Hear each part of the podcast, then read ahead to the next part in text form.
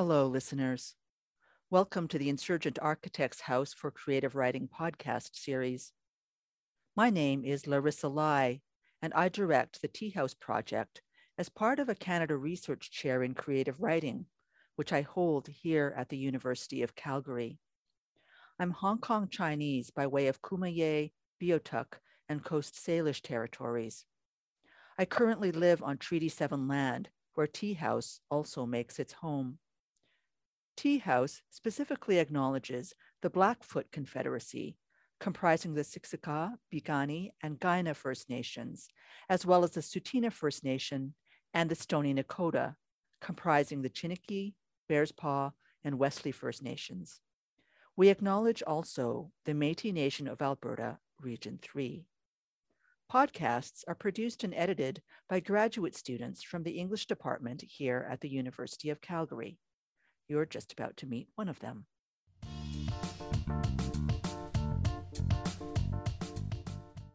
Hello, and welcome to Tea House Talks, the Insurgent Architects House for Creative Writing podcast series. Today, we present an interview of Fred Wah with Smaro Kamboureli. My name is Mahmoud Ababne, and I am a research assistant for the Tea House Project at the University of Calgary. This interview was recorded during a Tea House symposium called Wisdom Council in September 2019. Wisdom Council brought together a small council of senior practitioners in the arts who are mostly Black, Indigenous, and people of color to sit in council over 3 days to discuss such topics as what our communities need now, memory and forgetting, care of elders in racialized communities, community formations they have experienced, and the practice and the strategies that might be of use or interest in the present moment. This interview was recorded as part of the gathering's work. Smaro Kamboureli is a professor in the Department of English at the University of Toronto. She is the inaugural Avi Bennett Chair in Canadian Literature and the founder and general editor of the Trans-Canada series of books. Smaro is a specialist in the contemporary Canadian literature and criticism. Her book, Scandalous Bodies, won the Gabrielle Roy Prize for Canadian criticism. Fred Wah began publishing poetry in the 1960s as part of an international avant-garde movement located in Vancouver. He has received major literary awards such as the Governor General's and Alberta Stephenson Awards. Fred emerged as a central figure in race writing in Canada and abroad. His collection of critical essays, Faking It, further elaborates his long-standing interest in mixed genre text and racialized politics. In this interview, Fred begins the conversation with Smaro by talking about his retirement and what it means to deinstitutionalize your sense of self. In the second half of the interview, Smaro and Fred discuss the emergence of racial discourse, language, and vocabulary in the early 80s and how this emergence shifted Fred's sense of his racialized identity. Fred presents his views about collaboration with different writers in the age of technology, can lit as a discipline, and how writing practices shift when the body ages. We really hope you enjoy this podcast.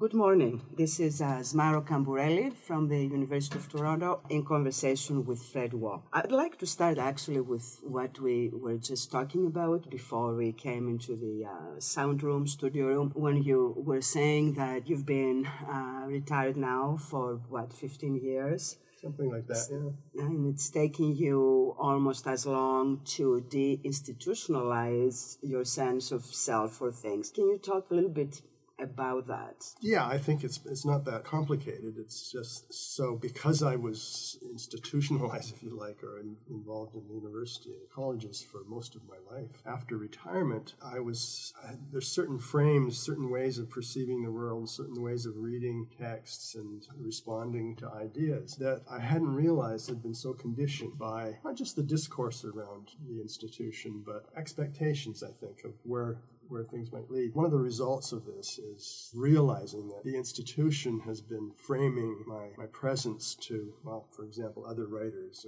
or working with the community of writers that I live with in Vancouver. An example would be having a conversation with a good young writer who had the other day, who's had a few books out, and she was asking me about a certain notions of, you know, the whole idea of meaning, and I mentioned Steve McCaffrey's, you know, good old text, non-referential, about the non-referential, and well, she said, "What's that? And who's Steve McCaffrey?" And and I talked about BP. Who's that? What's translating upon it? So the fact that the community that I'm involved with wasn't sort of I kind of assumed that we all shared the same fabric of literary reference, and we don't. But that may also be a matter of generational differences, because I find the same thing with my students, very smart, well-informed, educated kids, and they've never heard of the double hook, for example, or they've never heard of Eli Mandel, or some of your early work. That is a factor of how institutional education works, right, in terms of the loops they have to go through and how much you have to leave out in order to give them what the institution determines to be the tradition or the canon that matters, right? But I know what you mean, yeah. So well, yeah, I understand that it's generational, and I can't, you know, I'm not criticizing the person for I understand. You know, kind of not knowing that. Yes. But I just realized that my frame, the way I just kind of assumed that we were all part of the same cloth, and the fact that we're not is kind of fascinating to me, and so I feel like I have to sort of rejig my sense of the context, the literary context that I come out of. Well, you've always been involved in teaching. I remember, I think when I first met you, you were at DITAC, David Thompson University, and I remember the province's attempts to close it down and all that in those days. But at the same time that you were involved with colleges and universities, you were also involved with various other communities, and so could you talk a bit about that? Because yes, these were institutions the way we understand the university or college system, but you also created institutions in the good sense of that, like the Tish, for example, or the Kootenay School of Writing. They're institutions that speak back to the more mainstream way of doing things. So can you talk a bit about your engagement with different communities of writing? Yeah, I don't. You know, I'm not putting down the institution. No, I know. I have a lot of gratitude for the ability for institutions to provide contexts and working conditions and environments and communities. Yeah, to talk about the your involvement with other important things like the Kootenay School of Writing, for example, or Writing Magazine or Tish. One of the, I think, kind of subtext of these conversations we're having is to get a sense of what an author, a poet like you considers to be important in his trajectory, and talk about various cultural events or moments that have shaped your thinking or your writing. So this is just an invitation to you to think about those things. Yeah, I mean, for me, pretty, you know, early on, it's a fairly literary reference, not necessarily a reference to proactive social concerns, but.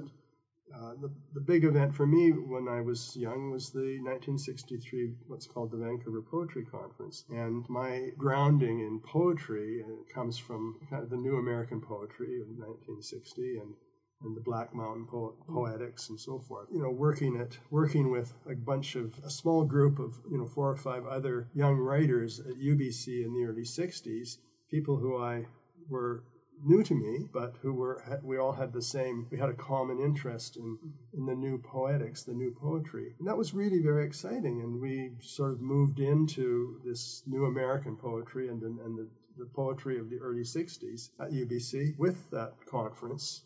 So we met Robert Creeley, Charles Olson, Duncan, Margaret Avison, etc. We met all these people, and of course one of the great things we realized that I think we all realized this from publishing Tish magazine. We printed, I think, 200 copies of it, and we got Diane DePrima's and Leroy Jones' mailing list from the Floating Bear. They gave it to us. So we used that as a way, because we didn't know quite where to send it.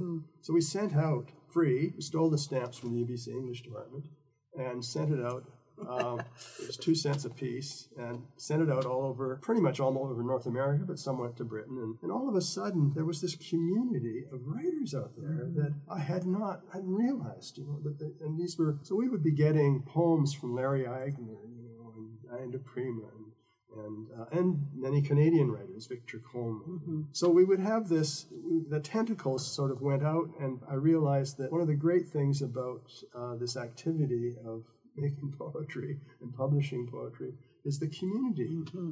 that I got engaged with. And so that's publishing of the small magazine in the 60s was really the handle that I grabbed onto for a lot of writing. So it led to other little magazines, and then as a central thing to Coach House Press in the 60s, pretty much, started by Victor Coleman and Stan Bevington, but it created, Coach House Press created this mm-hmm. environment for Canadian poetry, at least, that hadn't been around, hadn't been there. It was the new Canadian poetry.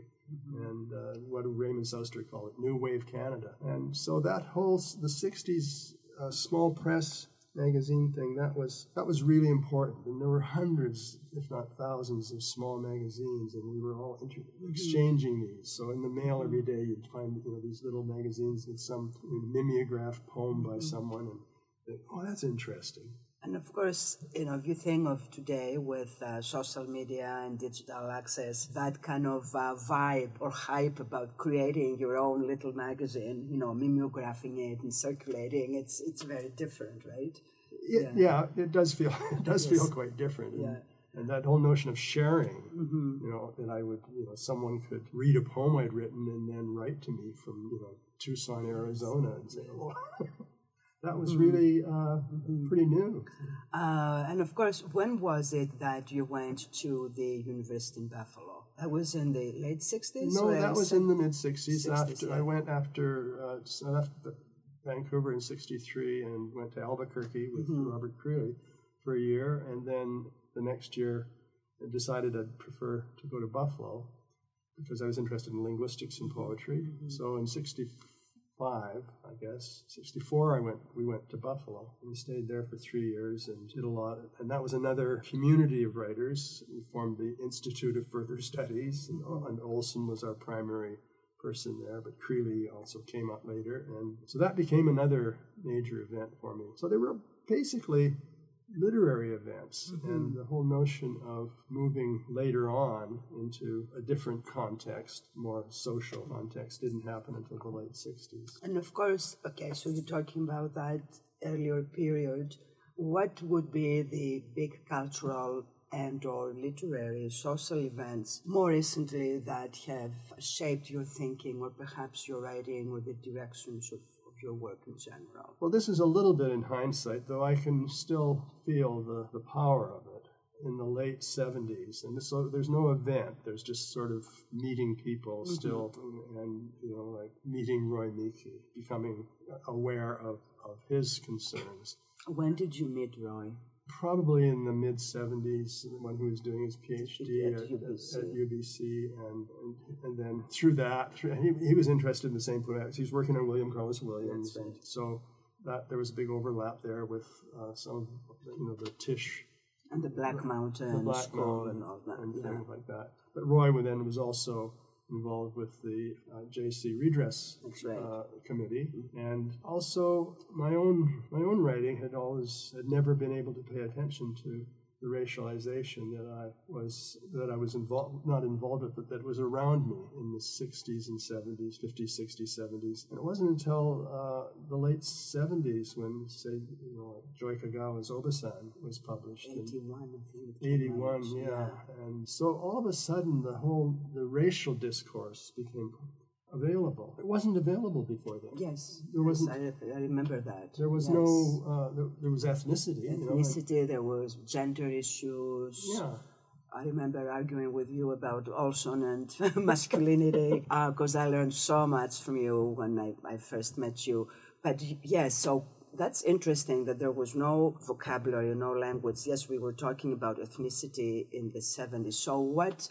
So there wouldn't be a single event as such that brought that shift in your consciousness or writing towards racialization and racism. You do talk about that, of course, in different ways in, you know, Diamond Grill and some other works. And I remember, I forget now the title of it, that beautifully produced journal you brought out after your first visit to China. When you Grass the Sparrow's Tail. Yes, without your father figure coming across your father station. So that would that be sort of a large moment during which you start becoming more aware of those things in terms even of how they affected the directions of your writing? I think that it was a large moment for me personally to be able to address this notion of identity. You know, who's Wah? What's all this about? And that was just becoming possible. There was a language that was just starting to become available to me, and I worked at that. But there were a number of smaller events. You know, I mean, during the 70s, there was, you know, the feminist push in the 70s. Nicole Brossard, Coach House Press was publishing Nicole Brossard, and that was a great influence on me. I just, you know, really the translations of Nicole's work were really important. And then Robert Creeley, who I knew about through Boundary, he was involved with Boundary magazine, an American Boundary 2, an American magazine, and I forget when I met Robert, but he was, you know, I was able to talk about Olson with him because he knew all that. He knew that background.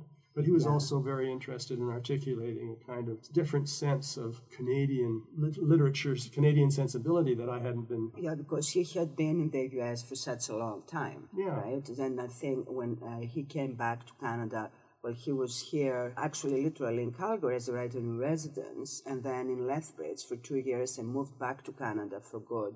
1977, no, 78. So that was a larger moment with a lot of shifts, gender, ethnic discourse. It was also mentioning Nicole, at least the way I remember it, because I was a graduate student at the time. It was the beginning of the advent of feminist theory, continental theory, as opposed to a more North American approach to feminism. And there was a lot of resistance to theory. But the poetics you were dealing with, say, you know, Olson's proprioception and Jack Spicer's notions, Robin Blazer, all those ideas were more conducive to the theoretical kind of investigations or agitations that were happening at that time that invited us to think about identity and subjectivity in different ways. Yeah, and for, you know, Daphne Marlott was a very important person for me in the 70s, and she was editing the magazine called, is it Periodics? Periodics. Periodics. But we also were very interested in, if you quote unquote, indigeneity then. I don't think that term was around then, but in First Nations, in the mythology, in the cosmology of First Nations. Yeah, and like your work, for example, pictograms? Pardon me. Pictograms, yes.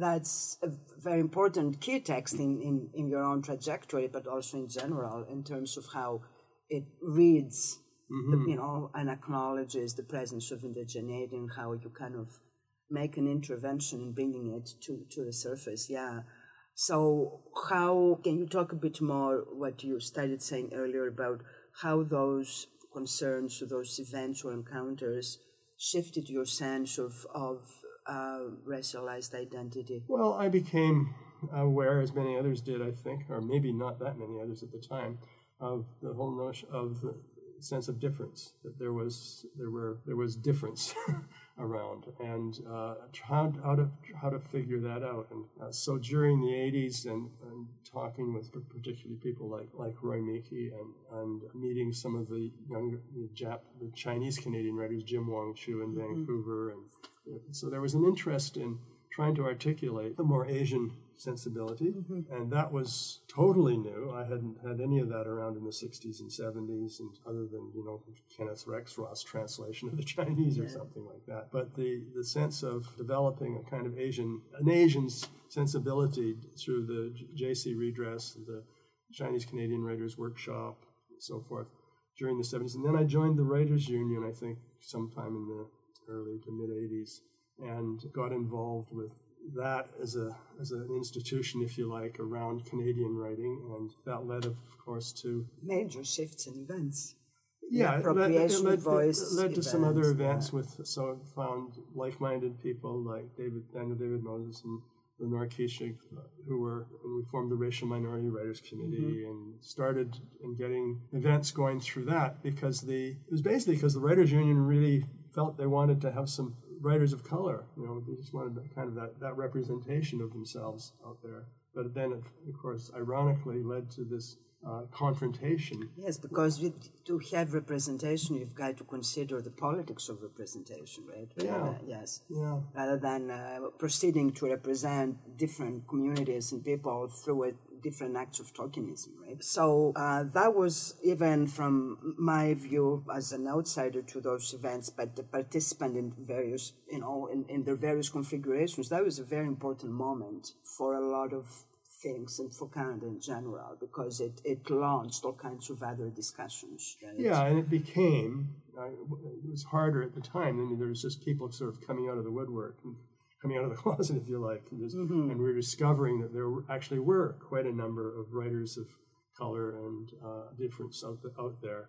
But so that started something in the early 90s that moved, just really picked up and helped along a lot of the discourse around racialization, but it also led to racialized writers writing about themselves, working through that, the politics of identity and that.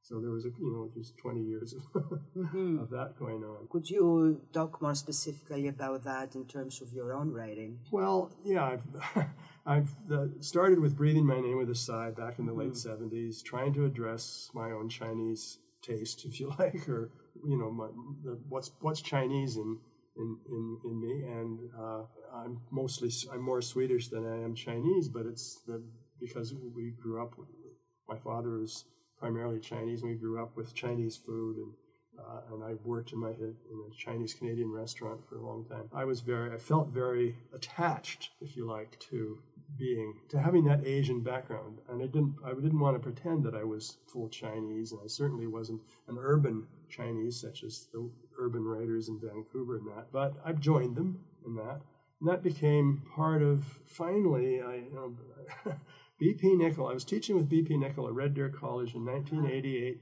I remember that. The year he died, and during that summer, BP was always pushing me to try other forms of writing. He would say, if you're going to be a writer, you got to try everything. And of course, BP had tried, writing for television, writing songs.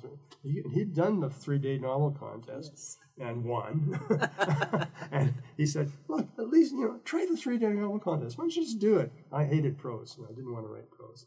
But so I did that in, I think, the fall of 1989 or 88. Yeah, it was in the fall of 88. Actually, it was the month. You know what? I remember you because in the summer of 88, I taught a creative writing course at the same college. Yeah, and I remember you reading. At least it was the first time I heard you read from what became Diamond Grill. So it was summer of 19, because I got my first job in 87, and it was the first summer after my first year as tenure track, and you were reading. I remember, from that manuscript. That was the first time I heard you read. But I hadn't written it yet. But you read something that you presented as I remember that vividly. Okay, well, maybe I had been fiddling around with it.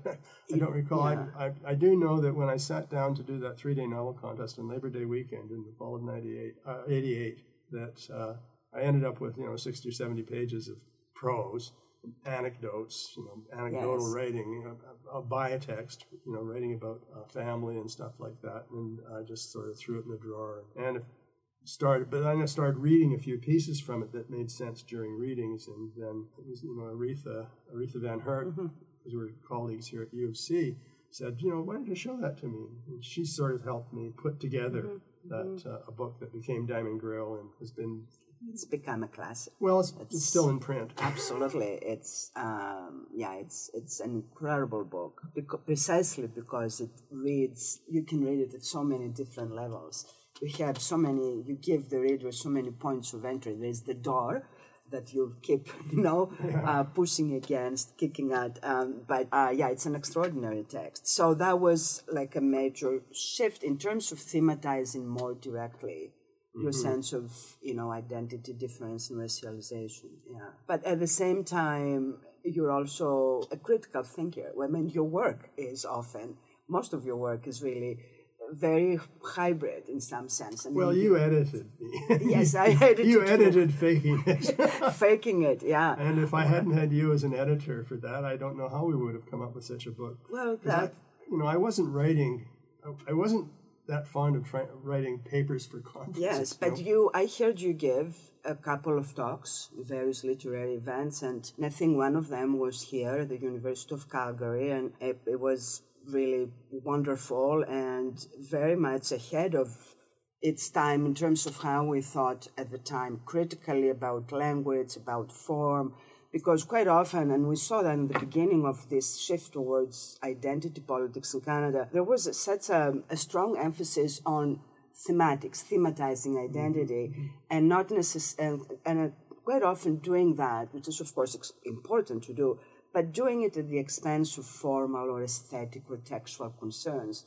And one thing I've always loved about your writing, and I learned so much from it, is precisely the fact that you apply pressure on both the kind of more conventional ways of thinking about identity and the way you do it, language, form, the method you adopt. And in Faking It, one of the things that you do so wonderfully well is that you keep reinventing or retooling mm-hmm. the way in which you talk about things. You introduce so many different key words or ways of... Well, Faking It, I think, was really my substantive work, if you like, and a lot of it's, in a sense, still I treat it in a kind of poetic critical form, if you like. Yeah. But that was such an important book for me to try to collate, with your help, a lot of these things I had been using at conferences.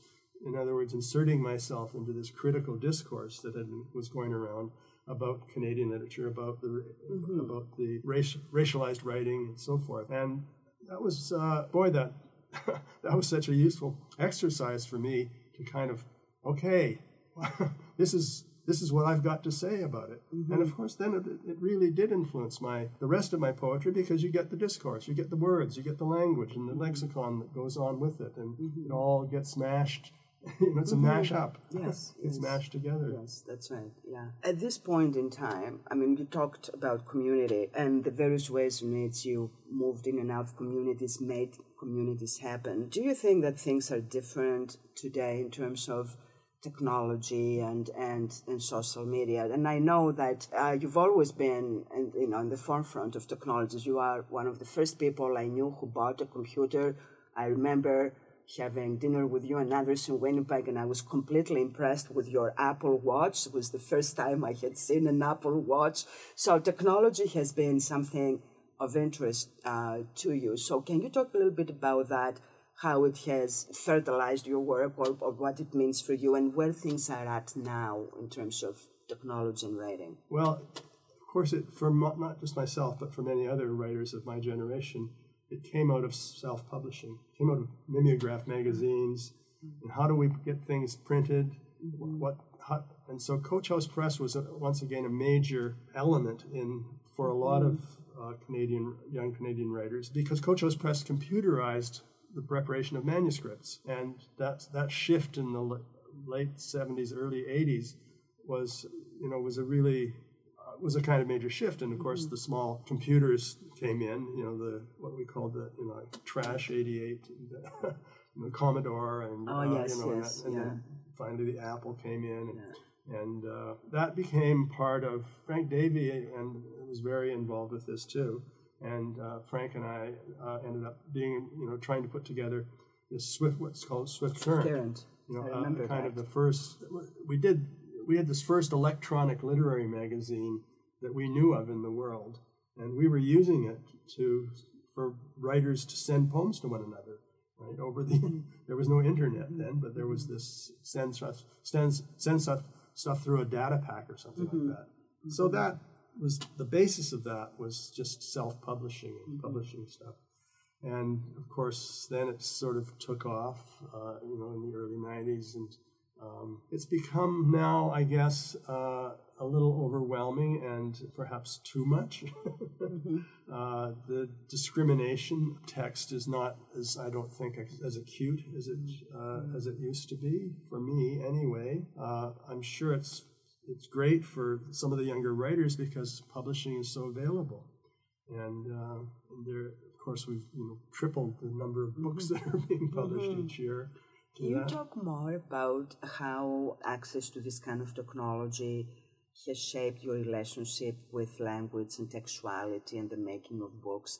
Because one of the things that's always been so characteristic of your writing is that every single book has its own character, its own personality, not only in terms of its contents, but in terms of it as a as an object that you hold into your hands. And for example, your most recent collaboration with Rita Wong about the river, that is something that surely is made possible in part because of the available technology. Can you talk a little bit about that? That was made of it, that was pretty much totally because of the technology available.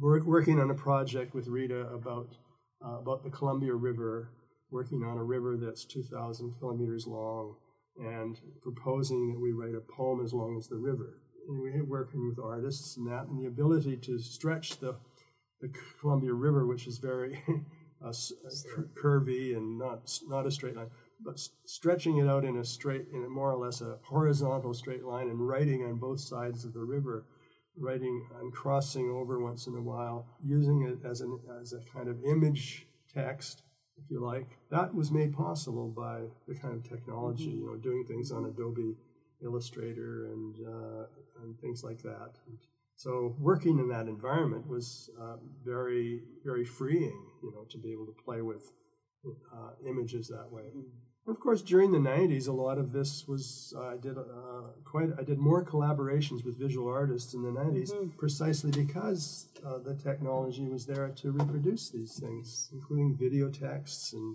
other, working with painters and so forth. Image text, I think, has become much more, a much more attractive thing. And collaboration, I think is much looser, much freer, because you can collaborate. A lot of people now, when they do interviews, it's just, email. Yes, but let's talk a bit more about collaboration, because collaboration has been very carrying kind of mode in your trajectory as a writer, and it's taken different forms. Do you think that the ethos of collaboration has shifted from the earlier days of your writing when you were, putting together Kootenai School of Writing or Writing Magazine or Tish or Swift Current to what collaboration is about today, or how it it's manifested in different ways? I guess it's because the community that's available to myself to a writer is so huge. There's so many possibilities there. So collaborating with someone like Haruko Okana on a project that we both came up with about printing on certain kinds of paper, or and involving trying to articulate hybridity through the project. It's wonderful to work with an artist, a visual artist, on that. Once again, it's community. I'm working with Henry Chang on a video on the neighborhood, for a Paul Street Festival. Yeah, just being able to work with different people on this. I realized that collaboration, I really wasn't involved in collaboration until the 90s. And it seemed to be possible mostly because of the kind of public publishing that was available. That it was possible to do a collaboration and then publish it in a particular way. So what if we want to try and push this a little further, it's facilitated by the technology and the publishing venues available. But what difference does collaboration make in terms of what you want to get out there, or what kind of a network of relations or web of relations does it help you create, and has that been, what's the importance of that in your life and in your writing? Well, we have a lot more to do with visual artists now, and I'm much more interested in I've always been interested in image text as an event in language, an event in composing. But now it's much more possible to have a dialogue with visual artists about the possibilities of collaboration, possibilities of a project, working with, you know, Rita and I working with visual artists to produce this project called Beholden was truly collaboration outside of writing. I mean, it was just, you know, oh, yes, we can do that, or yes, we can do this. So can you give a specific example? Do you have an idea and then you approach the visual artist, or is it through your interaction with someone like Henry Chan, for example, talking about this or that, you meet to attend an event and then things happen? Or is this how a project comes about that's collaborative? Or just give me an example of that process. I think the actual projects, as most of the time, anyway, not all the time, but most of the projects are sort of after the fact of the collaboration. And the one with Henry Chung, for example, it had to do with the Paul Street Festival commissioned Henry and I to do with a collaboration for a section of their festival called Spatial Poetics. They gave us a year, you know, so that we want you to produce this by next July. So Henry was teaching at Emily Carr in Vancouver. We would just start meeting and having coffee and having lunch together and talking and knowing that we've got to come up with some idea for this collaboration. We did this all year and we had great conversations and just meeting and talking, and just 2 months before this thing was due, we've got to do something for this. You've got a deadline. Yeah, you know, what should we do? You know, so we just came up with this idea of, you know, doing something on the whole notion of neighborhood, and that. But that was sort of at the end of. So, what form did your neighborhood project take? Oh, Henry did. He had been doing videos on towns, on cities. And I was interested in the whole notion that urban social architecture, at least at that time, 10 or 15 years ago, was being described in the terms of the neighborhood. You know, the city is broken into neighborhoods of particular relationships, and there are, you know, there's this ethnic neighborhood of Chinese, Ukrainians, there's this dot-com neighborhood of young computer geeks and so forth. And these are different constituencies. And I tried to challenge that. I wrote a piece called Pop Goes the Hood, and kind of tried to challenge that. Wrote a long poem that then Henry was inserted sort of between Henry's videos of the city. So so it's incremental, cumulative, and anything. I think any project that is generative, that generates other newer things, that's what I'm interested in. Well, you talked quite a bit about the early days of your writing and the different communities you were involved with. One of the reasons we're here today is because of this Council of Elders, right? So that makes you aware of age in your body. And the body has been very important in your work in different ways and for different reasons. Can you talk a little bit about how your writing practice changed along with changes that you experienced in your own body? Wow. That's a difficult one to figure out, I guess.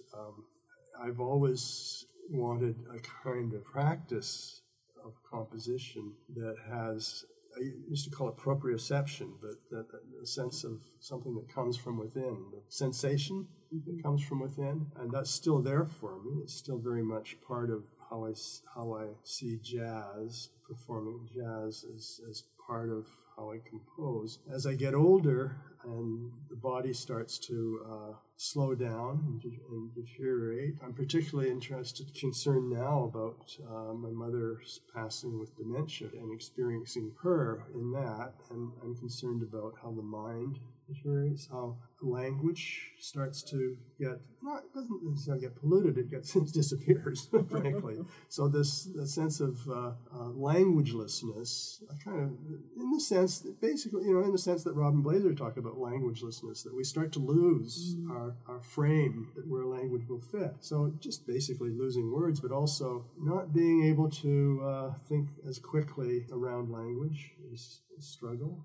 I'm at the same time, I'm curious about what that is for us. Are you writing about it at all? How are you engaging with that in your practice? I write about it a bit, and I kind of feel around for it, and look for things that are attached to that. And you know, for example, I was talking yesterday about the whole notion of home, mm-hmm. and what home is, and how so home becomes there's a kind of, as this one critic said, this is a kind of insidedness to home that we all carry. Even though people become demented, they still carry this mm-hmm. insidedness of home. So it expands into a kind of other paradigms of thinking, not just, you know, kind of a scientific or medical context of mm-hmm. dementia, but maybe there's something there that I can shape, get involved with shaping mm-hmm. more for myself. Yeah, it's open, but yeah.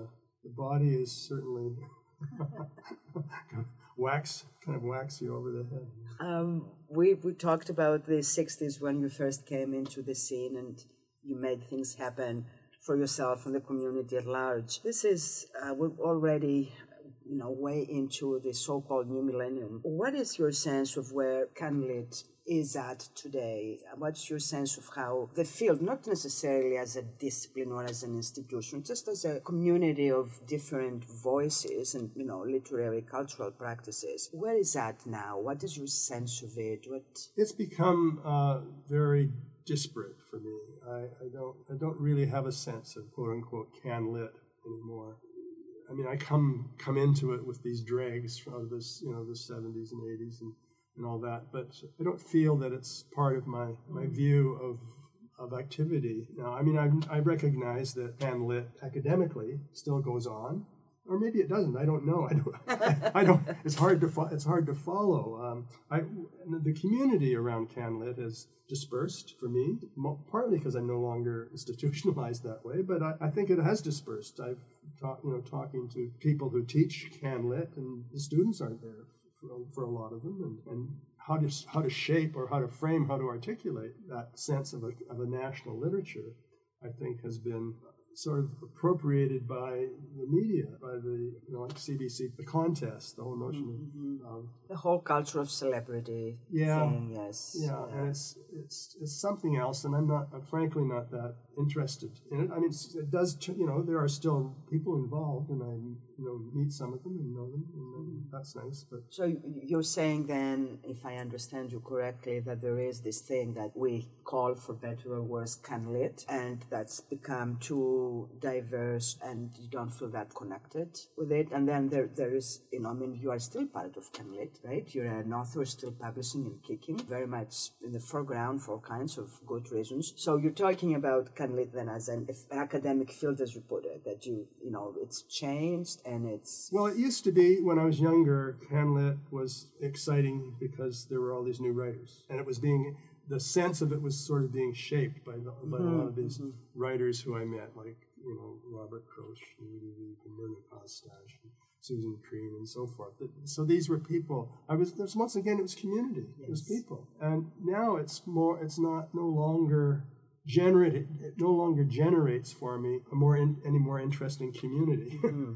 There are still good people around. I'm not knocking that, but I don't think of when I talk to a young writer, I don't think of talking to them in terms of CanLit. The first day of our gathering here, you talked and read from a piece about kicking, of course, alluding to the very powerful image of the door in Diamond Grill, and you talked about, you know, you still want to, you know, what's kicking for you right now? Let's finish on that note. I don't know that it makes, you know, anything makes me kick. I mean, I want to have that sensation of the whap, bam, boom, oh, that moment. So I look for moments in writing, in art, in sensibility that jolt.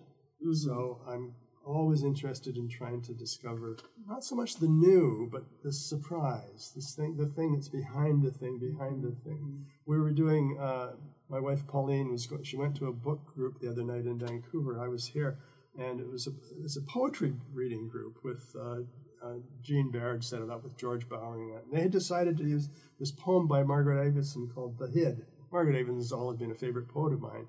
But here's this poem, and I think she probably wrote it in the 1990s, or, you know, quite a while ago, quite a while before she died. And it's a poem that is very straight in a sense, but she's so good at getting behind the poem. Mm-hmm. When you read this poem, it's very much like a Williams poem, where I didn't know I'd be there when I ended. It wasn't predictable at all, you know. And a lot of poetry is ominously predictable, but this, so I'm looking for that kind of opening into language and poetry that is, as Robin Blazer would say, an astonishment. Yes. And that was also a favorite word of Roy Kyoka, astonished. Yeah, yeah, yes. Yeah. So. And you know, like Phyllis Webb is another writer who, for me, has been very useful or interested to me because that's what she was looking. She kept looking for. Mm-hmm. So you know, poems like Leaning are just like, to me, just treasures of poetic discovery. And that, so the kick is simply, I shouldn't say simply, but it's finding what's not. It's what maybe emerges when you become aware of another very important and favorite concept of yours via kids' negative capability. That's something that cannot be subsumed, consumed, that's there, and it gives you that jolt that makes you see or think otherwise. Yeah, I haven't changed much in that regard. I just, you know, I keep looking for things that aren't appropriated by the world of logic and making sense. Well, I have no doubt you will continue to jolt us and to kick. Thank you so much, Fred Wah. Well, thank you, Smaro.